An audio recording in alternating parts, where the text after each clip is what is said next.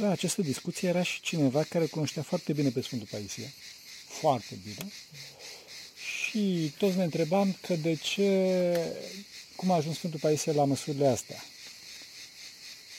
Și unul spunea asta, unul spunea cealaltă, dar toți ne dădeam seama că sigur că și postul, și rugăciunea, și toate celelalte își au rostul lor. Deci să fim serioși, nu se poate face așa ceva. Dar toate aceste fapte ascetice nu puteau să explice măsurile fenomenale care a ajuns Sfântul Paisie Aghior, că știți că Sfântul este un gigant în secolul 20. Și omul respectiv, care cunoștea foarte bine pe Sfântul Paisie, tăcea, tăcea și zâmbea așa puțin. Și la sfârșit a spus, să știți, desigur că Sfântul făcea doar aceste fapte ascetice, dar nu asta. Nu asta era trăsătura lui definitorie care l-a dus la măsurile de super sfânt, să zic așa. Ceea ce l-a sfințit și l-a propulsat în inimile tuturor oamenilor a fost faptul că el nu se număra pe sine. Adică nu mai exista eu, nu mai exista ego în limba greacă, pentru că avem și română cuvântul de ego, un egoism. Deci nu mai exista, bă, lasă-mă, nu mai e. Nu. El totdeauna se dedica total celor care veneau la el. Bineînțeles că spunea, măi, fraților, asta a chilia mea în cafenie și așa mai departe, și avea un program, că fără program nu, reu- nu reușim, nu rezistăm, dar el se dedica total oamenilor, tuturor oamenilor, tuturor oamenilor. Și asta era trăsătura lui definitorie, că e, nu judeca. Nu judeca, asta înseamnă nu judeca să nu fi, ca să nu fi judecat. De ce nu spunea, nu o să vorbesc cu ăsta, că ăsta nu e om de afaceri, sau ăsta nu este o persoană importantă, sau ăsta nu este o față eclezială. Nu, nu vorbea cu toți și din cauza asta știți foarte bine că acolo mergeau toți, uh, uh, cum să spun, toți, toți samarinenii. Da. Îmi place foarte mult de samarinenci, pentru că samarinean, ca știți, era, era heavy metal. Deci Mântuitorul, după, după prima minune, la nunta din Cana Galilei, a doua minune a făcut-o la cei din afară, deci bine, la slujbați, așa, și imediat după asta a dus Samaria, deci a făcut la cei din afara, cei din outlaw, yeah, spun, da. mai, deci cei din, da. E foarte important. De ce? Pentru că toți aceștia nu sunt legați, nu sunt legați de plăcerea acestei lumi. Nu sunt legați de plăcerea acestei lumi și deci nu le crește ego nu le crește egoismul. Și deci poți să discuți mult mai bine cu ei. Mult mai bine cu ei că sunt deschiși, deschiși frumuseții lui Dumnezeu, deschiși celelalte lumi. Și ceea ce era fenomenal, era în clipa în care am discutat, vorbeam cu Părinte Rafael Noica, îmi spunea, nu mai țin minte cum m-a ajuns discuția, îmi spunea că în Anglia cea mai bună pâine de convertit erau pankerii. Nu știu dacă știți la ce mă refer, uh-huh. ci un curent de muzică din da. anii așa da, mai departe. Bun. Adică un ceva în afara, da. în afara normalului, a, eu știu, a creștinului cu cravată, cum, așa. Da. Și de aici, de aici și tema durerii. Tema durerii în, pentru că ați avut un accident de mașină, da. nu? Trebuie să știți că problema cea mare a noastră este iubirea de sine și ca expresia acestei sau ca un eco imediat al iubirii de sine este iubirea de această lume. Deci înghețarea în materie, înglodirea în materie. Da? Pentru că noi suntem chemați să spiritualizăm această lume. Dar dacă nu suntem atenți, nu suntem atenți, în loc să spiritualizăm această lume, ne înmaterializăm noi, deci cădem noi în, sub materie și asta constituie chinul nostru. Asta constituie chinul nostru. La un moment dat vorbeam despre iad, deci icoana iadului, imaginea iadului care ne ajută puțin să, să ne dăm seama cam ce înseamnă iadul. Bineînțeles că nu este o icoană perfectă, dar fără de gaura neagră, că străfundul materiei, cea mai mare densitate de materie, acolo unde ești total sub materie, înțelegeți? Nu te mai poți mișca, ești închis în dorința după materie, în iubirea după materie. Și vedeți, Mântuitorul a spus, nu puteți să slujiți lui Mamona și lui Dumnezeu. Mamona era ze- zeița asiriană a materiei. Și este foarte interesant pentru că mai de mult erau niște zei mult mai periculoși, adică era vorba de, eu știu, de bal, unde erau jertfe de copii și ferească Dumnezeu și așa, și ferească, nu intrăm în detalii, că burșinos de tot. Așa. Vorbește de, nu vorbește de bal, vorbește, sau val, cum este în greacă, ci vorbește despre, aș, despre, despre mamona. De ce? Pentru că de mamona, având trupuri, nu putem să scăpăm. Vrând nevrând, avem nevoie de materie. Și deci, din cauza asta, este o ispită continuă a noastră. Ispită continuă a noastră. E, Și deci, totdeauna avem această sursă de plăcere. Păcatul este o sursă de plăcere falsă. Ne atrage într-o anumită direcție. direcție. Și din cauza asta, Dumnezeu ne dă o durere analogă, îngăduie o durere analogă, astfel încât să ieșim de sub uh, imperiul acestei dureri, acestei forțe de atracție, aceste forțe magnetice a plăcerii, care ne atrage și ne ține robi acolo. Deci prima cauză a, a așa ziselor necazuri, așa ziselor necazuri, este e, această lipsă de echilibru dintre durere și plăcere. Adică prezența păcatului. Prezența păcatului care pe mine mă trage înspre plăcere și eu nu îmi generez eu singur o durere analogă prin pocăință, prin spovedanie, prin fapte bune, prin osteneală, cum se ostenea Sfântul Paisia Gheoritu, adică era o formă de durere când omul vorbea în continuu cu toți ceilalți. Așa? Și atunci, legea duhovnicească, iubirea lui Dumnezeu, declanșează o durere astfel încât omul să devină liber. Omul să devină liber. Asta este prima și principala cauză a, a păcate, a, a necazurilor. Dar nu este singura. Nu este singura și este deci foarte greșit să spunem, bă, că este o păcătuit și deci din cauza asta s-a întâmplat nu știu ce. Nu e adevărat. A doua cauză a, a necazurilor sunt ispitele, sunt necazurile de baraj. De baraj, adică, de mașină, e, noi stabilim un drum, stabilim o cursă în viața noastră. Alegem un plan. Planul acesta este greșit, însă noi nu vedem că planul ăsta ascunde în față o prăpastie, ascunde în față un mare rău. Dumnezeu să-l vede, îl știe. Și atunci ne dă o ispită de baraj, o un necaz, un ceva care să ne oprească din drum.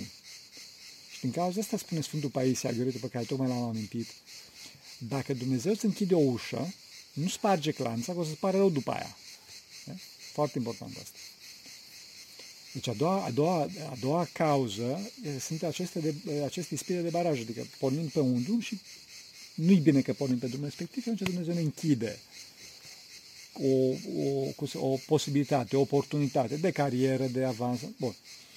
A treia cauza a păcatelor, a necazurilor, sunt uh, ispitele, sunt necazurile de avans. De avans. Adică, omul este un vas care poate să avanseze. Are capacitatea să ajungă pe un plan duhovnice superior. Dar nu știe, nu poate sau nu vrea. Și atunci Dumnezeu îi dă un necaz, îi dă o încercare, îi dă un test, astfel încât dacă trece testul respectiv, dacă trece încercarea respectivă, prin experiența, prin crucea respectivă, da, să ajungă pe un plan duhovnice superior. În cauza asta spunea domnul Petrețuțea, poate să milostivește Dumnezeu de neamul română și mai dă un șpiț undeva. Că un șpiț undeva este totdeauna un pas înainte, da? Așa. Bun. A patra, a patra, a patra cauză a necazurilor sunt uh, necazurile de exemplu, de exemplu, care seamănă foarte mult cu necazurile de avans, cu ispitele de avans, dar e puțin diferit. E, e vorba de oameni care, sigur, toți oamenii sunt păcătoși, dar păcatele lor nu sunt atât de mari încât să declanșeze legea duhovnicească, și acești oameni, datorită virtuților, datorită e, slaveilor pe care nu o știe nimeni, sau o știu foarte puțin, e, Dumnezeu îi poate promova, îi poate da ca exemplu în biserică. Întâi de toate, desigur, a fost Domnul nostru Iisus Hristos și de acolo încolo avem cazuri celebre în biserică, Iov, de exemplu, cazul clasic. Iov, Avram, Sfinții Români din închisori, no. De exemplu, ce să zic eu, Valeriu Gafencu ar fi fost un, nu știu ce ar fi fost, nimeni nu ar fi știut. Sau uh, care mai, eu știu, George Manu, ar fi fost un simplu savant, simplu, mă rog, un savant atomist foarte respectat în cercurile sale, dar nu uh, luceafărul duhovnicesc pe care îl avem astăzi, sau Ioan Ianolide, sau tot celălalt. Da, bineînțeles, marele și marele poet, să fim da. serioși. Fost și, câți alții. și câți alții, înțelegi? Deci aceștia care, prin această durere, au arătat că Asta este sfințenia, asta este drumul. Sau semănat lui Dumnezeu. Da, bineînțeles, asta, omul sfânt este recapitularea hristică, recapitularea lui Hristos, asemănarea până la identificare cu, cu Hristos. Bineînțeles că Sfântul este prin har și Hristos a fost prin fire Dumnezeu, da? Și este prin fire Dumnezeu. Deci astea sunt cele patru mari cauze ale necazurilor. Bineînțeles că în cotidian avem o mulțime de combinații între aceste cauze și mai departe. Acum, ă, ceea ce vedem de aici, vedem că orice necaz este folositor. Dacă Dumnezeu îngăduie ceva, înseamnă sigur că este bine. Trebuie să știți că rău nu există. Sunt o întreagă teologie, vedem asta, puteți să citiți Sfântul Ioan Damaschin, puteți să citiți mai ales pe Sfântul Dionisie Areopagitul, dacă, mă rog, puteți să, așa, are un limbaj foarte înalt. Deci răul nu există, pentru că răul este încercarea disperată a unei idei, a unui gând neconforme cu voia lui Dumnezeu să acceadă în realitate. Asta este răul. Răul este distorsiune existențială. Eu încerc să fac un rău, da? Și de vreme ce nu sunt, nu sunt de acord cu voia lui Dumnezeu, care e tot puternic, mă chinui eu să aduc în, în, în, în, în, cum să spun, în aplicare treaba asta, mă chinui și pe mine și chinui și pe aia alții. Înțelegeți? În clipa în care Dumnezeu îngăduie ceva, lucrul respectiv este bine. Să știți foarte clar treaba asta.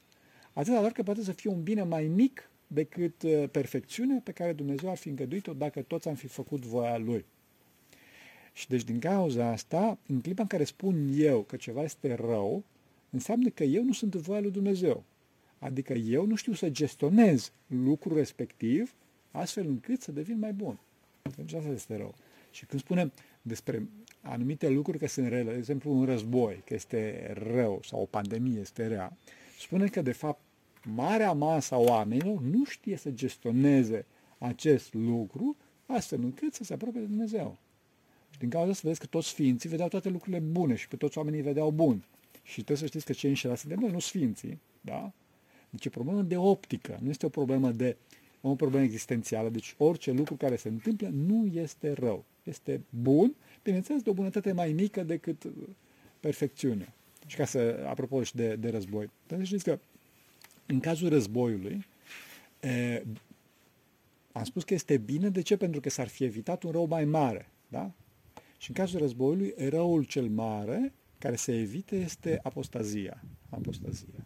Deci când avem mase mari de oameni care se depărtează de la Dumnezeu vertiginos, vedeți pe naziști în, în cel al doilea război mondial, cu zeii Valhale, Votan și toți ăștia, în clipa respectivă Dumnezeu nu, nu Dumnezeu generează război, ci îi lasă pe oameni, îi lasă pe oameni pradă propriilor lor doriri de bătaie, de așa mai departe, și se bat între ei ca și chiori. Înțelegeți? Deci vedeți că, vedeți că noi avem ca exemple, bine, nu noi, cei care suntem de față, dar lumea în care trăim avem ca exemple pe mari eroi ai filmelor, care sunt toate filmele sunt filme cu bătăi. Da? E, o, e o formă de război. Inclusiv în comedii, formă de ură, că râzi de celălalt, râzi de răul celuilalt. Dar nu e vorba... Sunt foarte puține filmele în care există iubire sau în care există în sensul duhovnicesc al cuvântului, înțelegeți? în general, arta, mai ales asta, nu vreau să jignesc, sunt forme ale egoismului.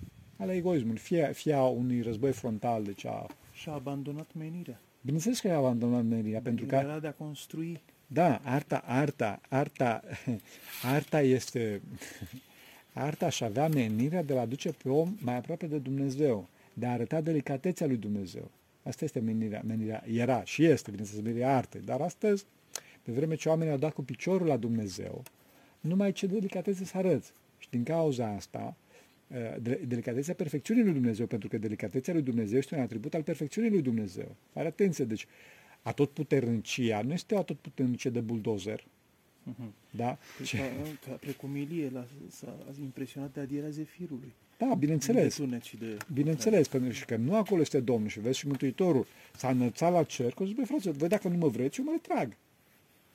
Da? Hai, dacă nu vreți și dacă vă chinuiți cu prezența mea, eu mă duc în cer. Gândiți-vă ce prezență psihologică ar fi fost un tânăr smerit uh, tâmplar de 33 de ani, rămânând la vârsta asta, care nu se mai moare să dai cu tunul. Da? Și mai ales pentru cineva care nu-l vrea, pentru cineva care nu îl dorește. Adică pentru toți farisei din vechime și în farisei actual. Nu aveau loc de el. Dar n-aveau loc de el, adică era foarte deranjant. De ce? Pentru că adevărul deranjează. Adevărul deranjează din cauza asta. E greu de asumat. Da, și, at- da, și atunci, vedeți, Mântuitor, Sarele lui. da, ultima, ultima delicatețe a Mântuitorului a fost, băi, eu mă duc, mă retrag. Care mă doriți, mă chemați în inima voastră și vin. Nu o să vă, lăsa, nu o să vă las orfan niciodată. Dar vă las a, a inițiativa vouă. Asta este tot puternicia. Cealaltă formă, adică nu mă duc de aici nici să... Asta nu este tot puternicie. Deci Dumnezeu face cum vreți voi. Face cum vreți voi. Și eu tot vă mântui. Pe care vreți. Pe care vreți. De asta și permite să lase ideea asta, aparenta idee de haos. Că el deține toate frâiele. Bineînțeles, bineînțeles. Deci atotputernicia lui Dumnezeu se, se vădește în total la aparenta lipsă lui de puternicie. Asta este. Și deci Dumnezeu este atât de puternic, atât de tot puternic, că în fiecare secundă, adică și în secunda care a trecut și în secunda asta care văd și în secunda următoare, reconfigurează tot universul, da? tot universul pivotează, repivotează în funcție de toate tâmpenile pe care le facem noi, astfel încât să maximizeze fericirea umană, astfel încât să maximizeze binele. Și în continuu trimite mesaje, vă dați seama ce server e Dumnezeu, în continuu trimite mesaje în conștiințe, în de conștiințe, calcul. da, da, în conștiințele oamenilor, faceți așa ca să maximizați binele. La noi e scurt circuit să la curentul și nu ajunge. Da, de ce? Pentru că scurcircuitezi dragostea. Da. Deci nu, nu, nu treci până Dumnezeu, nu rutezi până Dumnezeu, ci direct. Știi? E o formă de dragoste sentimentală, adică pe simțuri. Ce înseamnă dragoste pe simțuri, dragoste sentimentală? Ce spune mie simțul meu despre tine, adică auzul? A, te-am auzit că ai spus asta, te iubesc. Te-am auzit că ai spus și altă, nu te mai iubesc. E, asta e. Superficial. Cum? Superficial. Bineînțeles superficial. Sau o văd pe una cum arată, o iubesc pe asta că îmi spune mie simțul, știi? Da. O văd pe altă că nu arată așa, nu, nu iubesc pe cealaltă.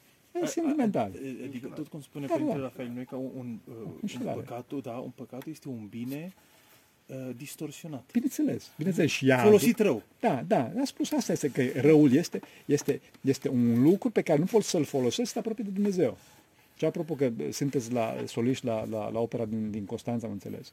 E, astăzi eu văd că sunt niște compozitori fraților de fenomenal, adică de extraordinar de Vai, dăruiți. părinte, nu deschide subiect. Dar, dar cum folosesc această harismă? Părinte, Asta e Se altă registrează. Asta e altă nu avem poveste. nicio problemă. Asta, este, asta este, este foarte clar și este foarte firesc. Se vorbeați despre artă. Se face artă și aici includem și muzica. Da, da. După chipul și asemănarea noastră. Da. Adică a cât de schimonosiți suntem noi acum, așa facem. Păi eu ce zic acum? Deci, pe de-o parte, văd, văd har- super harismele pe care le-a dat Dumnezeu o- oamenilor ăstora, că, băi, bă, asta e. Dar, pe de altă parte, se duc în neant. Se duc în neant, înțelegi? Pentru că dispare ținta, că ținta nu poate să fie alta decât Dumnezeu. Părinte Bach, era, nu era ortodox, bineînțeles, dar Bach era un om foarte credincios. Vivaldi, Îl de iubea- exemplu. Îl iubea pe Hristos. Toate cele mai mari uh, piese muzicale lui Bach sunt scrise cu gândul la Hristos.